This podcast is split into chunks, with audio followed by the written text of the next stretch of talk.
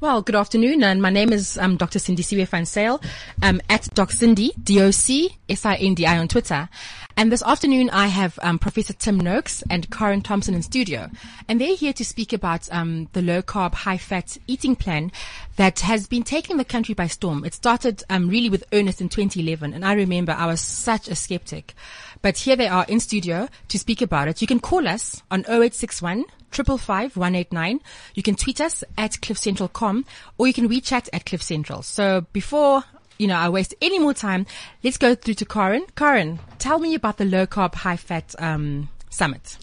Oh, so essentially, we have just got 16 of the world leaders in the low carb, high fat way of life um, to come to Cape Town from the 19th until the 22nd of February at the Cape Town Convention Center. We are beside ourselves with excitement. So what it is, it's a platform for us to look at the science behind the low carb, high fat diets and really to see what the truth is, what's going on, to create a platform for questions and interaction and really the truth to be exposed because the Banting diet has become known as dangerous. And the truth is that it's been going for a very, very long time, just under different names. So, um, Professor Noakes, because he is such a fabulous international, um, you know, renowned doctor, has has managed to get all these amazing guys to come. So it's called the Old Mutual Health Convention. Okay, so that's it's the Old Mutual Health Convention. Yes. Okay.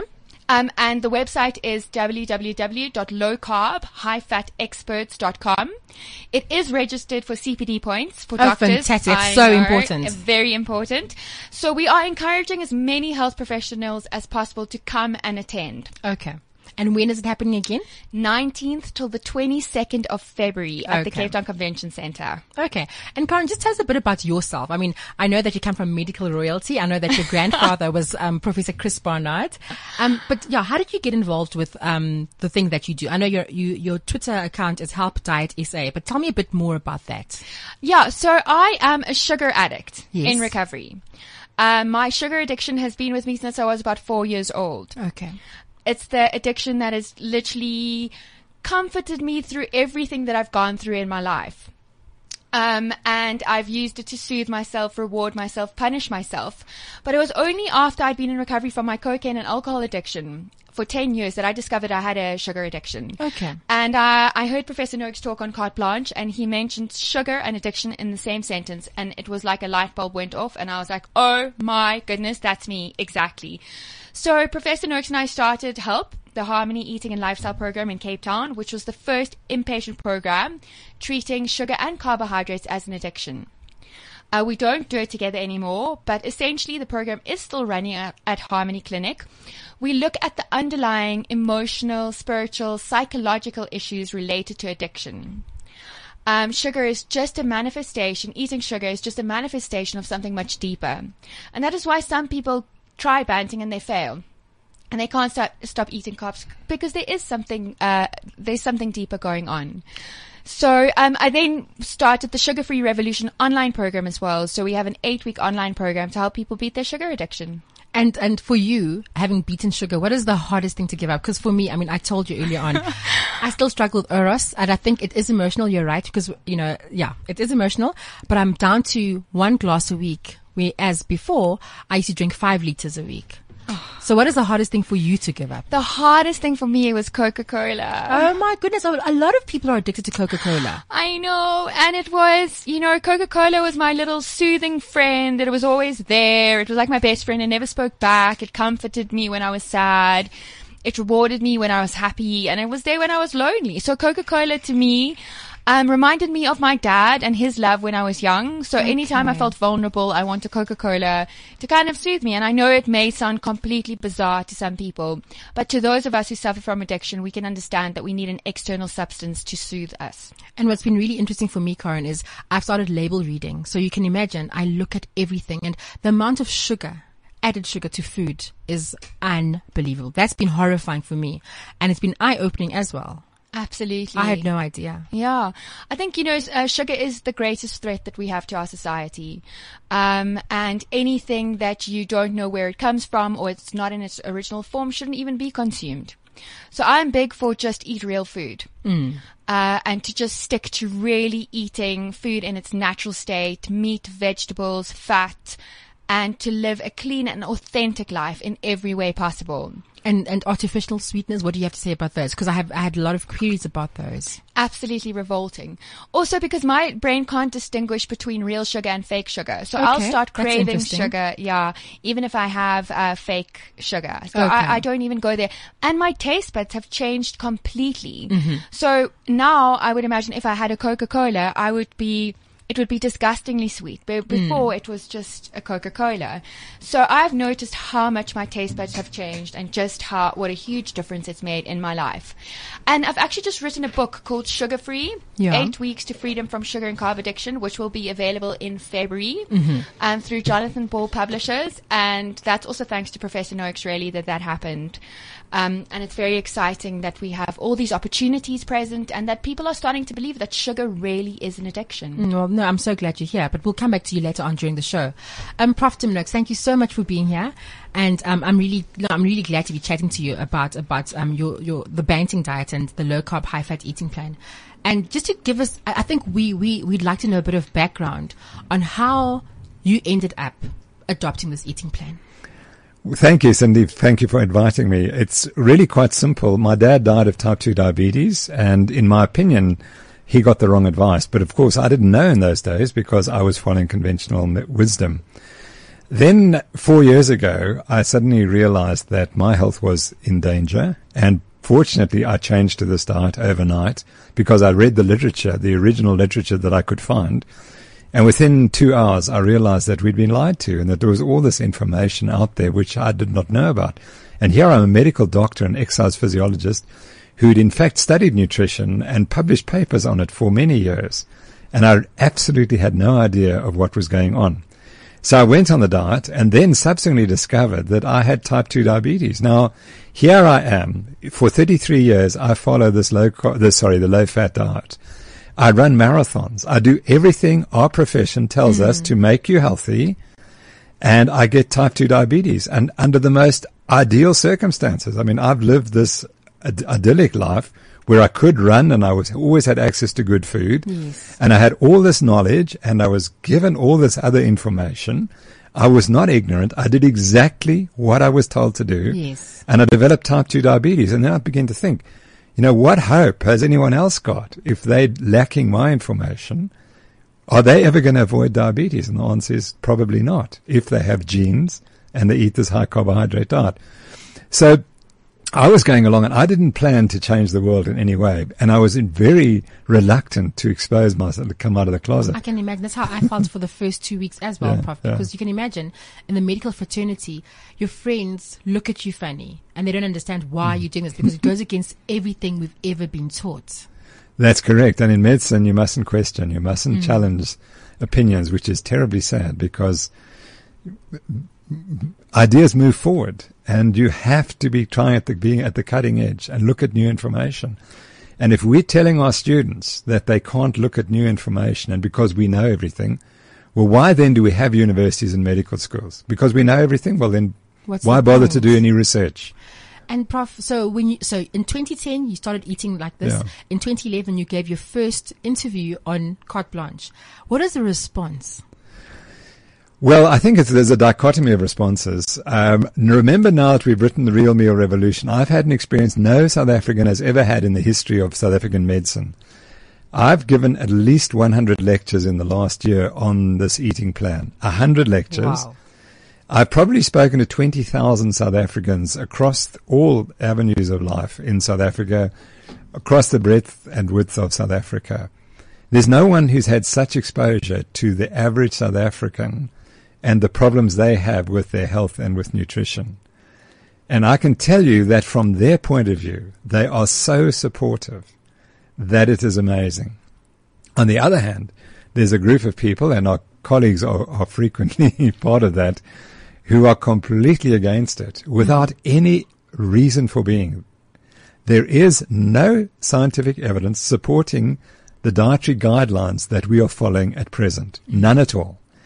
The clinical trials that have been done, and what really interests me is that the doctors now go become scientific, you see. Mm. Remember, I'm a scientist. I've, I've lived my life as a scientist. Yes. Um, and, and that, and I know this, and that's why Yeah. that is one of the reasons that crossed me over was the fact that you have lived your life as a scientist. You've, you've written paper after paper on stuff and you're an, ex, an expert in this, the topic of, of physiology and nutrition.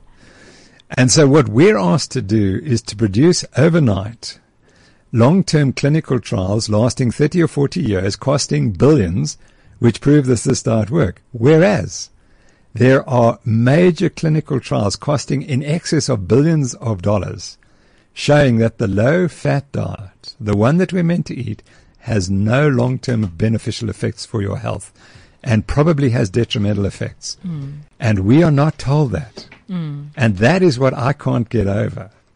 And in contrast, there are 24 clinical trials of the low carb diet versus the low fat diet mm. showing that for almost all the variables in the blood that we think are important, they are more improved on the low carbohydrate diet than on the low fat diet. Mm. And the evidence is out there. Mm. And I get criticized frequently by people saying there's no evidence for what you say. Yeah. There is plenty of evidence. There is much more evidence to support this way of eating than there is for the low fat diet, which was introduced in 1977. Yeah. And well, Prof, I mean, the other criticism as well comes from people that have tried to debate with you, engage with you on Twitter, and they feel that you block their criticisms. What is your response to that? I don't block their criticisms. I only block them if they become personal, which is, you mm. see, a lot of people use it to, to, to expose me in a different light and so on. And, you know, it's really interesting. I save everything that is ever written about me that's Yeah. critical and I look through it. And I look at it and I said, where's the science? Let's focus on the science. If it doesn't focus on the science, if it focuses on me as an individual, they don't know me. They, they know nothing about my past experience. They don't know my curriculum vitae. Hmm. They don't know my rating as a scientist. They don't know what I've published. They don't know that in 1908, sorry, 1978, I did my first study on a low carbohydrate diet and we published the results in the Journal of Physiology, which is probably the premier physiology journal in the world. And so I've been studying nutrition since 1978. And people say, oh, you've got no background in, in nutrition. How can you teach it? And how can you claim that? Mm. Yeah. So I don't, I would welcome debate on this. The problem is when I debate it, no one wants to come forward and debate the real issues. Yeah, and I think the medical fraternity is probably having a, a, a hard time around this eating plan. I've seen it with myself. I mean, now that I've come out of the closet, as it were, as um, a, a medical doctor that's banting, I've had my fair share of flack coming my way. But with me, it's really a matter of life or death. I, I, I know what this has done, what this eating plan has done for my life, and I know what it's going to do for my future as well. And that's why I've adopted it. Um, one of the things that always comes up, Prof. I mean, I'm, I belong to this Facebook banting group, and a lot of the questions are around exercise and and banting. So how do the, how do the two work together? Well, Cindy, I, wrote, I ran 70 marathons. Bruce Fordyce ran 200 marathons, mm-hmm. and we both got fatter and put on weight, and we could not control our weight with exercise. The reality is that if you have to exercise to control your weight, your diet is wrong. Mm-hmm. And it's too high in carbohydrate. It's always that. So that's the key. We say first get the diet right. The weight will come off, and once you have are into the new eating plan, mm. then you can take up, take up exercise. But I think it it really is a difficult adaptation early on. Yeah. And you must focus on making sure you don't eat the carbohydrates and you get rid of the sugar addiction. The exercise comes later. Exercise is critically important, Yeah. but it only comes later. Okay. And in terms of the sugar addiction, I mean, Karen, one of my doctor friends has just messaged and he says that um, it's not in the DSM 5. So how can you just come up with this term sugar addiction? It's not even documented. Um, and you know what? That's that uh, very small-minded thinking, and I'm not a medical professional, and, and I never will be. Um, but you know what? You know, just because something's in the DSM-5, uh, not in the DSM, doesn't mean that it's not going to be in the future. Yeah. Um, and also, I mean, we just had a lovely comment from uh uh one of our favorite people on Twitter again. Listening to the show, funnily enough, even though he, he had a horrible ho- comment to say about it, but still listening. So thank you so much, Jonathan. We love having you. Um, yes, but sugar addiction, sure. And more and more studies are being done to prove that sugar really is an addiction. There's Dr. Nicole Avena in the States. She's doing a lot of research on this. And, and that's just to name a few. So sure, it's not in the DSM, but when's the next one coming out? well, I'll, I want to talk about the fat content of this diet because um, I think when I when I speak to these people about this eating plan, actually, um, the, the whole thing is around the high fat component, and this is my experience. Okay, so if I have a breakfast of three eggs with cheese and three rashers of bacon, I'm sorted until 4 p.m. when I have a snack and then I have supper at 7 p.m. And so I think, Prof, what we need to dissect is the high fat component of this, of this, of this eating plan. I think people mean that the people believe it to mean that you can eat whatever you want. And that's not true. Quantity still matters. So I think let's break this down for people because that is always the first question. Isn't this going to clog my arteries? Great. well, you've asked about four different questions. Okay, there. well let's just, let's, let's, let's, yeah, let's deal with all of them. Well, firstly, let's look at the data. The data Okay. show that a high fat diet does not cause heart disease. That is proven Yes. and established. So we can get rid of that. Now, what people say, oh, but your cholesterol is going to go up, so it's going to cause heart disease. No, no, no, hold on, hold on. We know that a high fat diet does not cause heart disease. So whatever it does to your cholesterol, it can't cause heart disease because we know that. Hmm. So even if your cholesterol goes up, and we need to make the point that on this diet, the average does not change. Mm-hmm. However, what does happen is that the good things happen and the bad things go away or get, get less bad.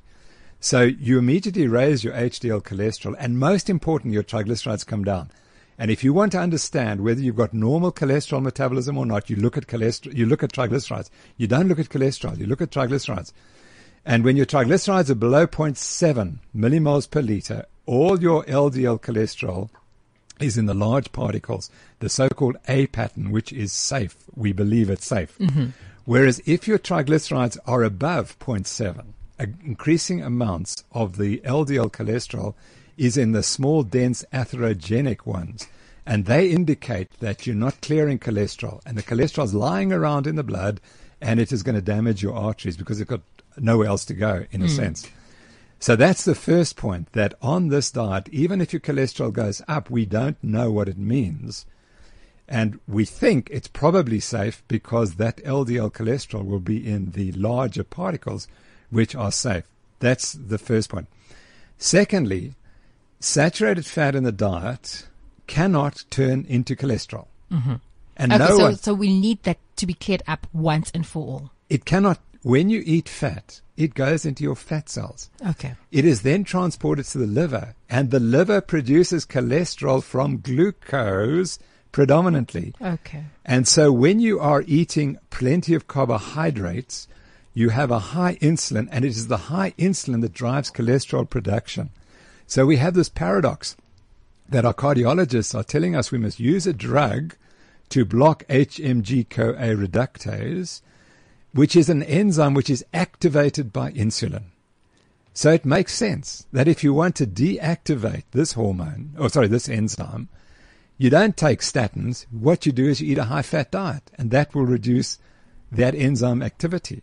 Okay. So that that's the. so you see, the, the whole theory about Ancel Keys that saturated fat goes straight to the clogs arteries. There's no biological way in which that can happen, and people have to understand that. And they have to understand that if you're insulin resistant and you eat a high carbohydrate diet, you just generate all these triglycerides, and it's those that are an indication that you're in trouble. Okay, and then and I think my, I mean I'm speaking for myself. I'm insulin resistant. I've got all the problems that you've spoken about, and that's why I think the Banting eating plan is really working for me, and um and that's why I'm, I'm I'm promoting it because it has changed my life, considering the fact that I'm overweight and insulin resistant. And another question that I get asked a lot, Prof, is around hypothyroidism. How does Banting affect your thyroid?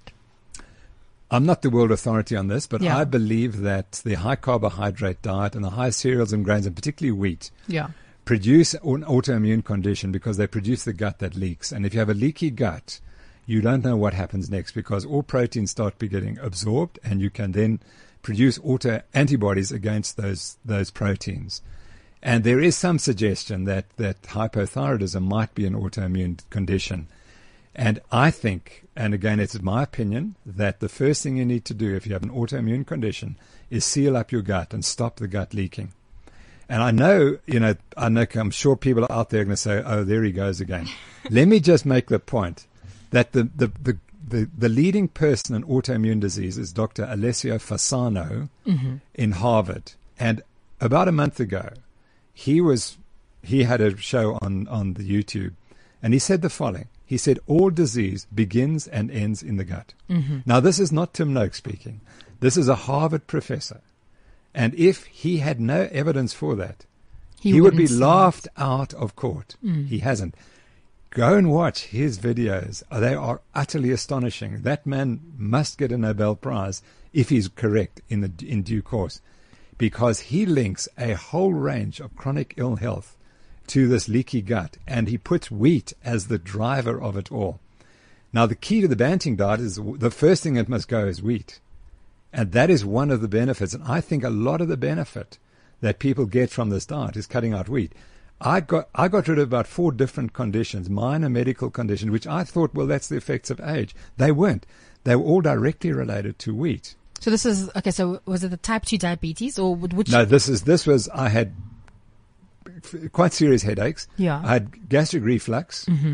And I had frequent bronchitis and, and exercise induced asthma and rhinitis, and they all disappeared within a month of cutting the wheat. And then I read Dr. Fasano's work, and I realized there it is. You had a leaky gut all these years. Of course, the irritable bowel syndrome, I mean, that's the other one that goes with it. Mm.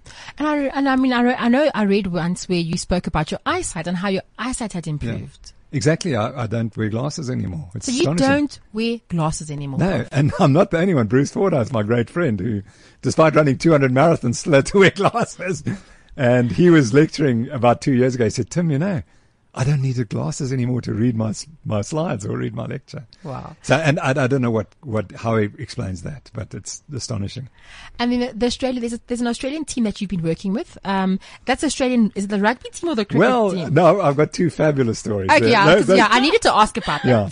So let me, let me, I'll start with the rugby and then we'll go to cricket because the rugby is much more interesting because if you remember the 2011 Rugby World Cup, we lost in the quarterfinals against Australia because David Pocock cheated the whole way and he had support from the referee.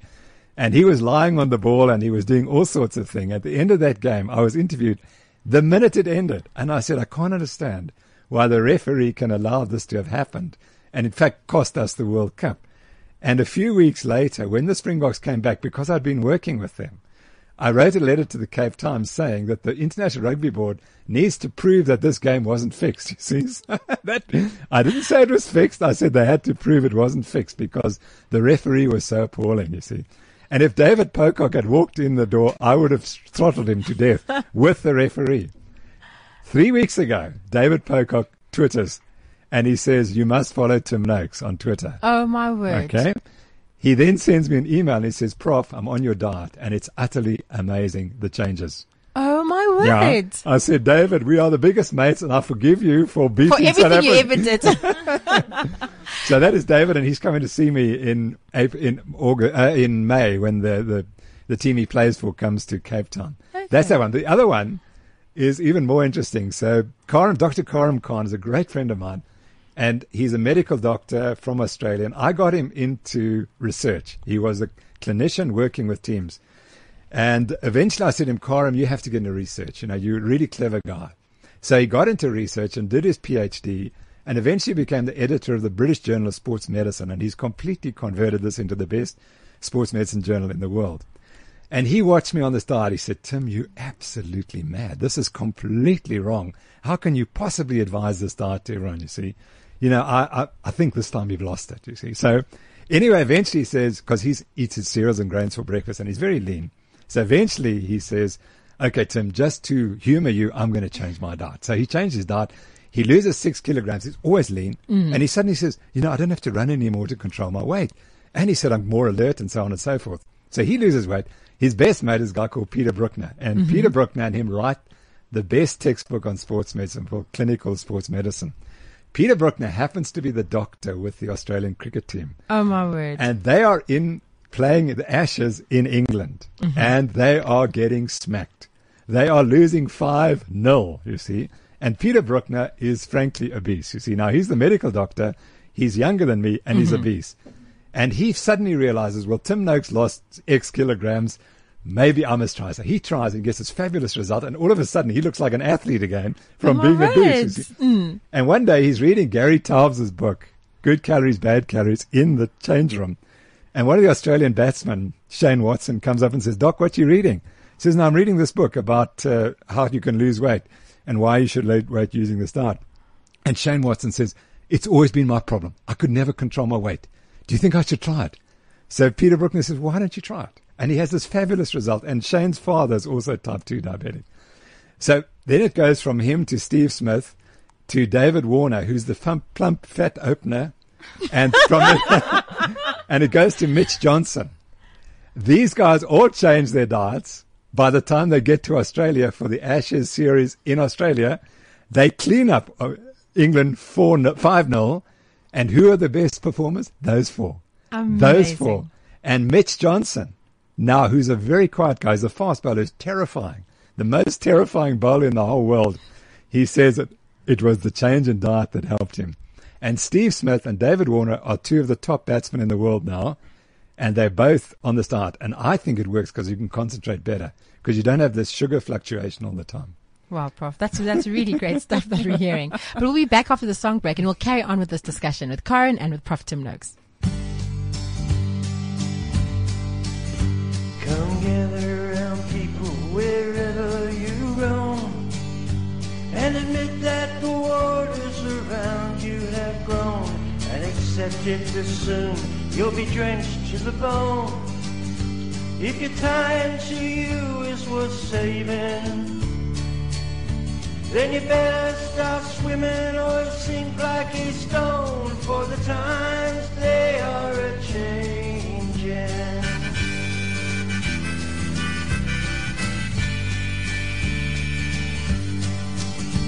Come writers and critics who prophesize with your pen. And keep your eyes wide, the chance won't come again. And don't speak too soon, for the wheel's still in spin. And there's no telling who that is naming. For the loser now will be later to win. For the times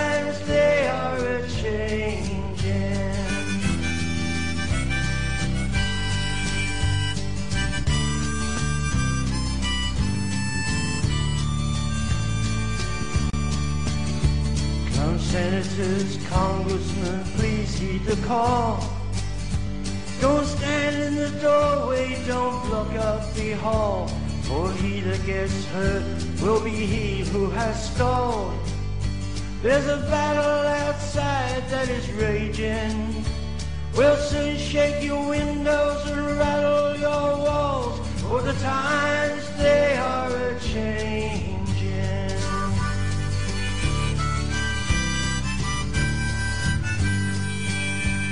Come mothers and fathers throughout the land.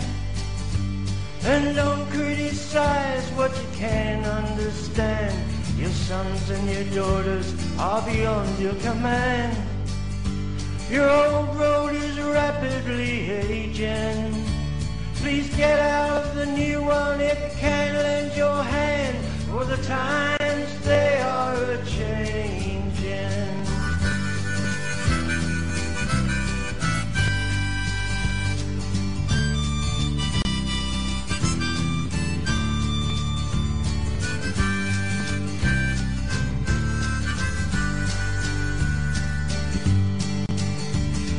Line it is drawn, the curse it is cast. The slow one now will later be fast, as the present now will later be past. The order is rapidly fading, and the first one now will later be last. For the times they are a changing.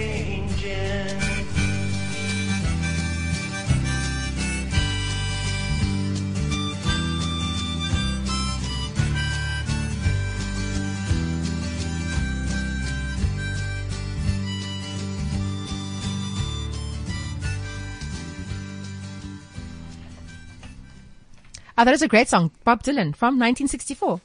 Just for Prof. Prof. We found that song just for you. Fabulous, fabulous. Takes me back. yeah. So now back to the eating plan, okay? Um, so Banting is low carb, high fat, and medium protein. And I think this is something that we need to break down for everyone out there because I know that a lot of people just think it's high fat all the way. No, it is not. So Prof, Banting. Well, the key is to reduce the carbohydrates because that's what's driving your appetite. So obesity is a disease of the brain, and that's what we have to get across. And we were very lean until 1980s, and humans have been lean for three million years. And something changed in 1980, and in my opinion, it was this increase in carbohydrates which drive your appetite. So most people eat addictively, as Karen was saying, but it's not just the sugar; it's also the carbohydrates. So we find if you have to eat breakfast of a high cereals, lots of carbohydrates, you're hungry three hours later. Mm. But your experience is exactly my experience. I mean, I eat once a day nowadays, Mm. and I can go 24 hours without eating quite comfortably, and and food just isn't an issue anymore. Mm. And I've been stopped in the middle of the road by people who kissed me and said, "Thank you, Doctor Noakes. You got rid of all my food cravings. I can now actually live without worrying about food." And the beauty of being on the banting diet is food is irrelevant. You don't think about it except at breakfast and dinner. And that's it. The rest of the day, you go about your business and you don't worry about food. That's true. So, so that's the key. The key is cutting the carbohydrates. And for some people, they'll want to eat more fat and others they'll eat more protein and get the results. But by and large, you can't eat too much protein because it becomes toxic. Yeah. And so you have to eat the fat. But let's make the point that I will bet that when you have lost all the weight you were hoping to, or you will, I must make the point you will lose, you may well be eating less fat than you were when you were bigger and eating more calories. And I'm already cutting down on the fat. I think the more the fat falls off, the less I need, but I still Exactly. do need fat every single day Yeah, as, exactly. as part of my eating plan. And the sugar, I've, I've managed to cut out completely. That's been very hard. And um, I mean, the thing, Prof, the, the biggest issue that I have is that when people ask me about this eating plan, they're always concerned about their kidneys and the liver. Does fat cause a fatty liver? What's going to happen to my kidneys? And what about gut? And Fabulous does long-term ke- t- ketosis sterilize your gut? Those questions Fabulous keep questions. coming. So let's look at gout. Gout, there are, gout is part of the metabolic syndrome, which is part of insulin resistance and high carbohydrate diets. Fatty liver is caused by excessive triglyceride production in the liver, and it occurs only from carbohydrates. And the, the more I hear people say, oh, but it's fat in the diet that causes the fatty liver, the more angry I get because there's no pathway for to do that. Triglycerides are, core, are generated from carbohydrates and we have to cut the carbohydrates if you've got a fatty liver. And and until we realize that, we just don't understand. You know, the biology is so simple; it's in the textbooks, and no one teaches it or understands it. And what about vegetarians? How do how would they adapt to the Banting eating plan? My opinion is that you all we all need some high quality protein, which we really need to get from eggs or fish or dairy. And I think it's very difficult to, for a vegetarian to be completely healthy unless they have a touch of that in their diets. And so that's what I normally say. I say, if you're a vegetarian, that's great, but do cheat. The problem for vegetarians is if they are carbohydrate intolerant or insulin resistant, they will be fat because they eat so much carbohydrates. Okay. And that and that's a problem. And you know, the health of vegetarians is not necessarily better than meat eaters. The- Hmm. There's no evidence showing that at all. Okay. And one of the things that I battled when I first began Banting was the bad breath and cramps. Yeah. Okay. So how do you counter the cramps and then how do you work around the bad breath? Th- that's a difficulty. But as you, be- my wife always points it out to me when I'm ketotic. But my, my the ketosis gets less with age. Sorry, with age, with few years of doing this. Oh, is it? Yeah, it oh, does that's good. I'm less, glad to hear that. So, but to correct the ketosis, you uh, you just have to eat protein, and that will stop it within an hour or two. Oh, okay. Yeah, so that's that- something I've learned. Yeah. Otherwise, you just have to suck mints and so on. And the cramps? The cramps are interesting. I think you have to do more stretching. Mm. And that's, I don't know what causes them. And it's not because you're lacking sodium or potassium Or magnesium. Okay. It's not that. So, okay. But, so, but paradoxically, taking more salt may help you, okay. which is surprising. And Dr. Phinney, who's coming to our conference, uh, advises that. Okay. And brand endorsements, are there any products that are specifically endorsed by yourself? Because I know in our group we had a discussion about a certain um, brand Yeah. that had aligned itself with, with your teachings. Yeah. So just to get it clear, are there any products that are endorsed by Procter Noakes? as of three months' time, no. What happened was that when we formed the Noakes, when we got involved, I wanted to form a foundation to raise money and to give two million rand a year for research of this diet. And so we formed the Noakes Foundation. We needed money. I had to invest quite a lot of money in it to start it. And then we said, well, how could we make money? Well, one way would be to endorse products. Then we produced Real Meal Revolution, the book, and all of a sudden we had an in- income stream, Okay. and we could then use that. We do uh, we do have two, or one or two products that we do endorse at present, but we will be slowly phasing those out because my board of directors said no. Tim Noakes may not endorse any products, and because they feel that that is not the right thing to do for me to do it. So that's out in the open. That's clear. So although I have endorsed one or two products, they are good products, Yeah. but we will be phasing out. And uh, in three months' time, no, we will not be endorsing any new products. And of course, I get asked every day, will I endorse, endorse a product? Now it's fantastic. My board said, no, you may not. And that's Okay, fine. That's, that's fantastic. Yeah. So it's, so we shouldn't see you as the face of banting in no, South Africa. not at all. Okay. And actually, you know, the term banting is wrong because Epstein, it's actually Epstein. So I read that. I read that last week. I saw that in the papers, and Yeah. um, oh, okay. And then menopause and banting.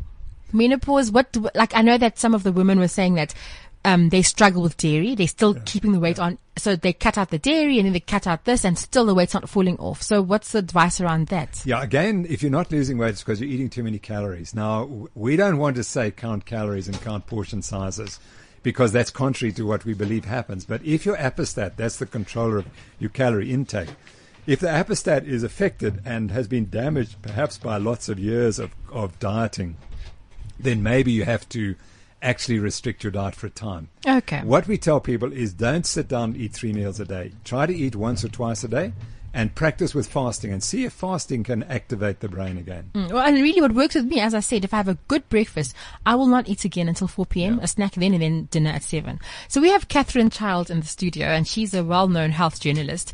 And I know she's written a piece on sugar addiction, um, and she's also read up a lot on the banting diet and a whole other um, range of eating plans.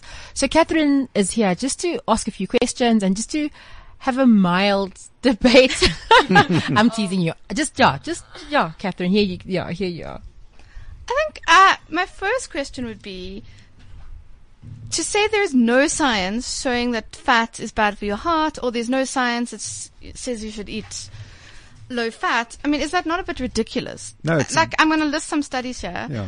The 2010 Cochrane Review. Now, Cochrane Center was set up to evaluate all the evidence on a subject, and when they look at it, they throw out the stupid studies that are not good. Mm-hmm. And they found that increasing your risk of increasing your eating of saturated fat like butter and cheese and full cream milk and all the yummy things increased your risk of heart attacks. Okay, let's analyze what you mean then- by increased risk. What is what is increased risk? And remember, these studies are mostly associational studies. In the old days, Well, they're more than what you have. no, no, which that, is- no, Catherine, that's not the way you argue. When you argue, stick to the facts and answer my question. See, don't don't say, "Oh, you've got no uh, data." That's not how we debate.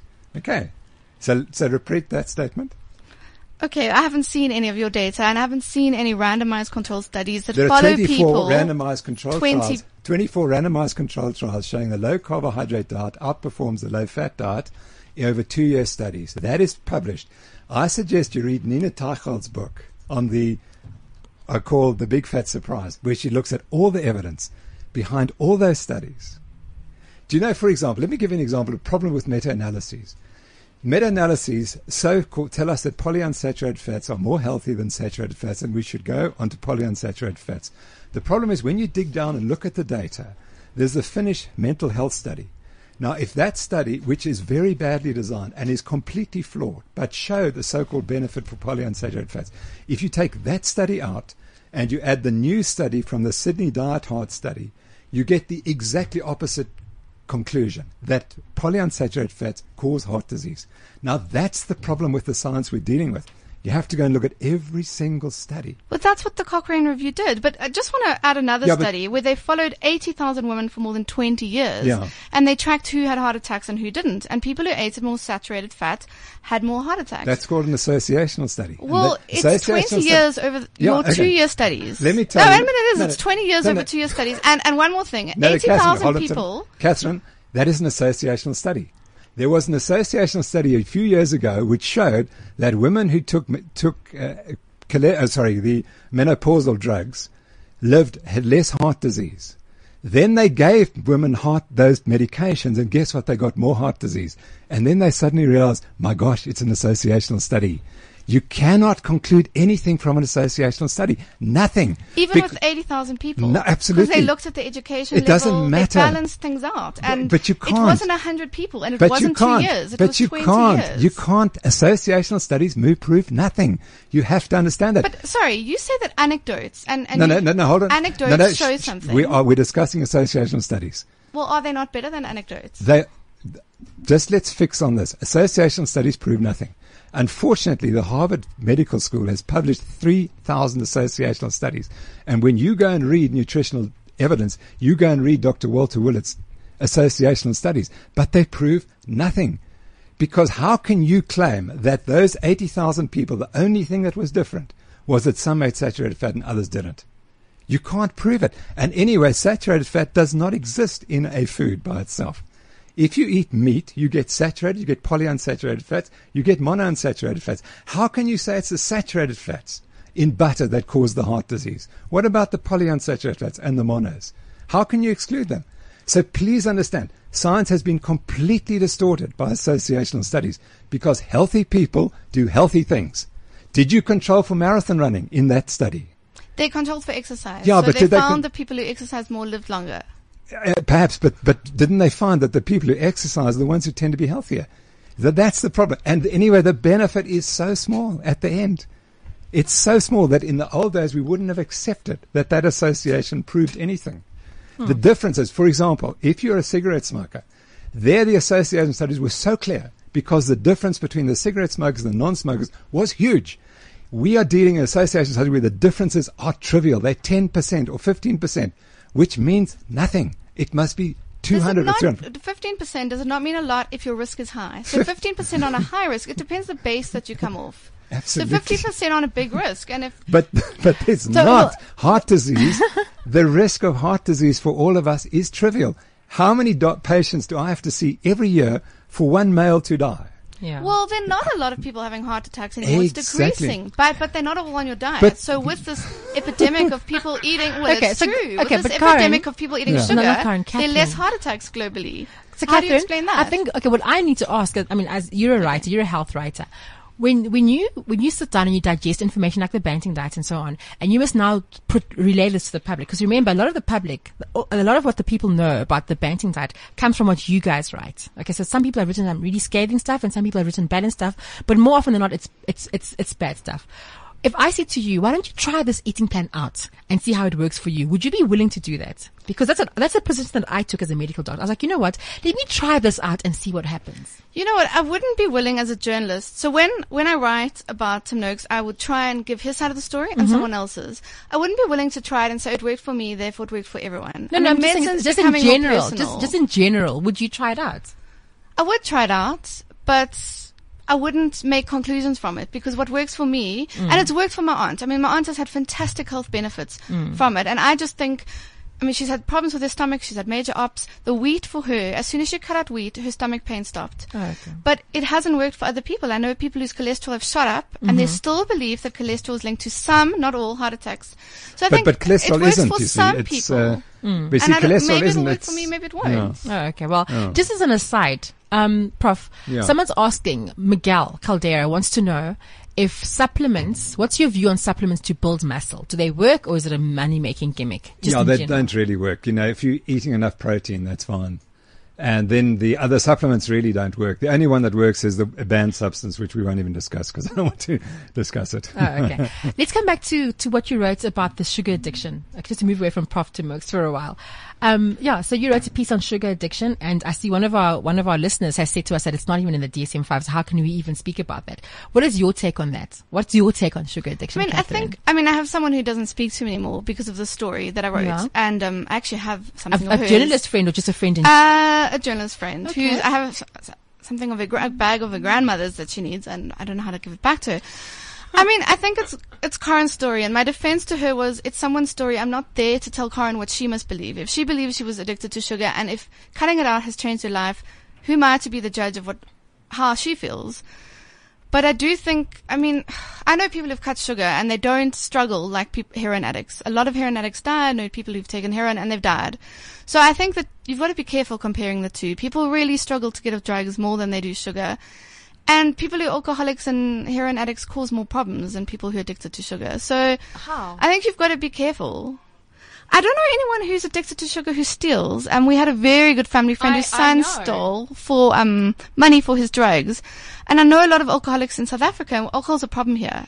Excessive drinking beat up their women. We have huge violence against women, and it often happens when there's drunkenness. So I'm not sure you can compare having a lot of sugar and having a chocolate a day to alcohol. But I wouldn't dispute Karen's story that she felt addicted to sugar, and if she has a little bit, she's going to crave more, so she has to cut it out completely. And just Like, I can't dispute her personal experience. Okay, and going forward, I mean, how do you think that um, the media is going to assist in teaching people about banting, the good and the bad, and you know everything? How do you think? I don't think the media has to assist in teaching us, but I mean, our job is to tell people news. It's not Mm-hmm. to promote banting. I also think Professor Noakes is exceptionally gifted at PR. I don't think he needs the media to Well, assist. in terms of A an lot of eating plan, people well, wait, come no, no, wait, Catherine. In terms of an eating plan, I mean, the food pyramid, as we know it, is everywhere. I mean, every single month there's a piece on the food pyramid. So for me, this is another eating plan that I feel could work for some people. It certainly could work for people who are overweight and who have insulin resistance. How would you, as a health writer, get that out there? Because, I mean, the food pyramid is out there. We all know the food pyramid, and you guys have helped us get it out there. I think what you can say, and I think um, the head of the Heart and Stroke Foundation said this, and she was very articulate, is that there's a lot in Professor Noakes' banting diet that everyone agrees on, like cut refined carbs. I mean, there's no disputing. Cut sugar and all the stuff like Uros that has sugar in.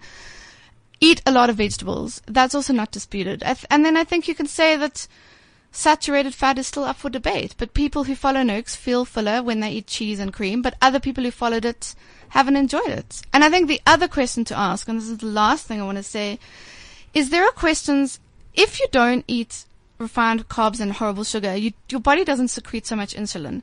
So it stops storing all the fat that you're eating, which is why you can eat cream because it's not going to get stored in your hips or wherever you get fat. if you, and people do, and you know, you, you treated HIV doctor, mm-hmm. patients. Mm-hmm. If people can't always take their meds. They also can't always follow a diet. Not everyone is self-disciplined. If someone after two years of following Noakes passionately and religiously decides they want a few beers, some rice, maybe they go live in China, maybe they have cake at a wedding, can their body still handle carbohydrates? And I think that's the question I have. I don't know the answer, but I have had some dietitians say that your body loses the ability to handle carbohydrates once you've cut them out forever. what, what is Yeah. the answer to well, that? Well, I think the answer is that uh, most of us who have a problem and for which we benefit from the banting I have poor carbohydrate metabolism anyway. And all we've done for two years is we haven't damaged our bodies so that we've saved two years of our lives. That's how I would argue it. I quite agree that you will become more insulin resistant on this diet, but that is beneficial. So you'll become more insulin resistant on this mm. diet. So if you follow your diet, like my 84 year old grandparents Yeah. are quite religious about following your diet, if they decide that they're going to start eating bread again or rice or pasta, or they want to have cake on a Saturday at tea, they're going to be more insulin resistant. So that cake or bread well, for or a beer few will weeks, be a more few weeks, damaging. a few weeks until they adapt back, adapt to the high carbohydrate diet. So but they will have benefit for two years. You see, that's the key. Um, they won't have damaged their pancreas as much, be- and so they'll have more insulin available and so on. And can I just quickly say, with the Old Mutual Health Convention that we're organ- organizing, um, we're trying to show that different there are different types of low carb diets. It's not just about banting and low carb, high fat, and that's the only way. So people like Christine Cronau say you can have potatoes, you can have rice.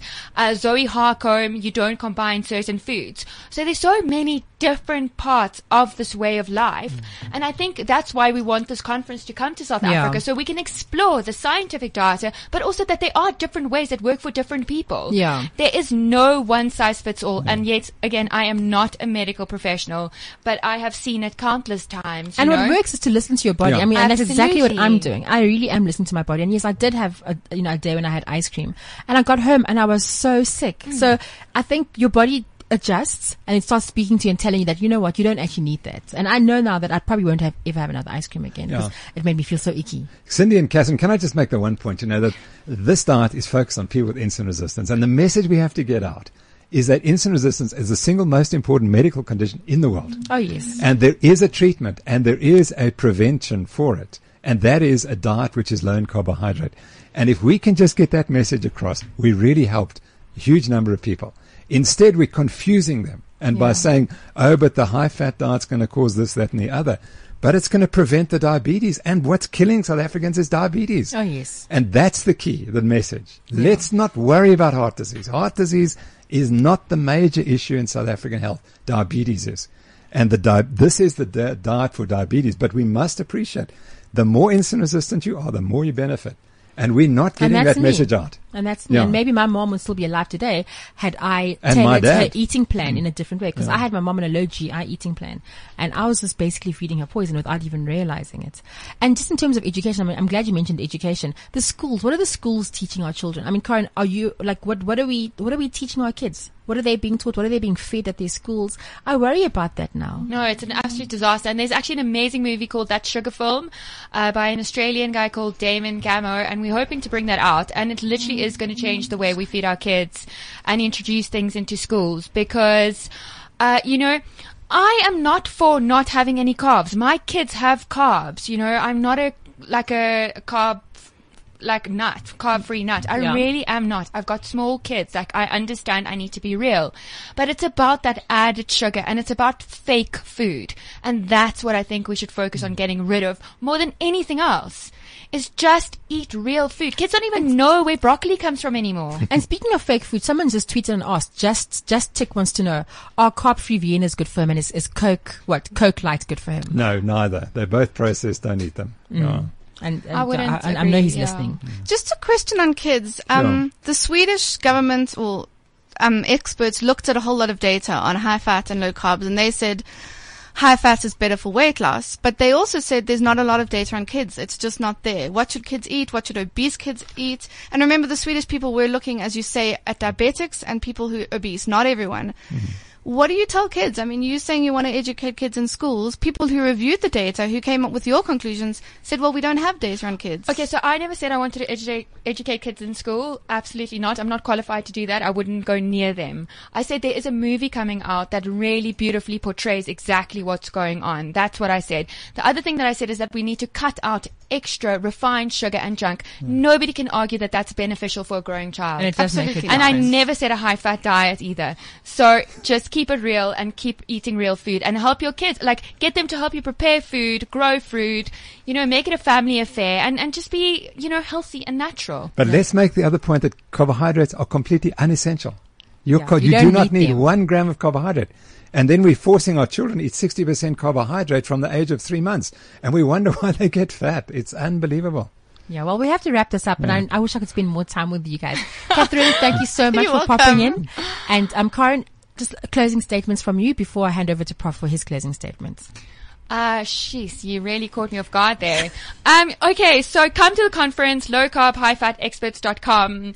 Um, our book Sugar Free is coming out soon. And yeah, just make your, up your own mind. See what works for you and your body, but try live authentic and real, honestly. and all those haters on Twitter, we love you. Prof Noakes? Yeah, my message is what I said. You know, the insulin resistance is the single most important medical condition globally. Diabetes and obesity is out of control. It's going to wreck the nation, many nations financially, and South Africa. We will eventually run out of money. We know that there is a, core, a cure for the condition and a prevention. And we have to understand that the role of carbohydrates are crucially important in these illnesses. And we need to focus on that. No, thank you very much. Mean, just from me, I just want to say to both of you that thank you so much for being here. I know that on Facebook you have a great, great following and so many people want to thank you for introducing them to this eating plan. I mean, two of them are outside. Sharon van Veek and Elise Kruger are here to see you and to thank you for changing their lives. And yeah, just from me, I think, um, I've made a good choice for myself being insulin resistant and overweight. I mean, I tipped the scales at 145 kilograms in December. I'm down 10 kilograms and it's just falling off, as I say, without much exercise. So I'm hoping to become the poster girl for um, banting in Soweto because I want all those people that are overweight there to benefit from what I'm benefiting. And Catherine, a closing word from you. Thank you for I being here, by the way. I really think what appreciate we can take out of this is what Professor Noakes says. This is a diet for overweight people and for people who are at risk of diabetes. And the one thing that everyone agrees, like cut out the sugar. I mean, that is, I think, a very good piece of advice and probably also why you're losing weight. Thank you very much.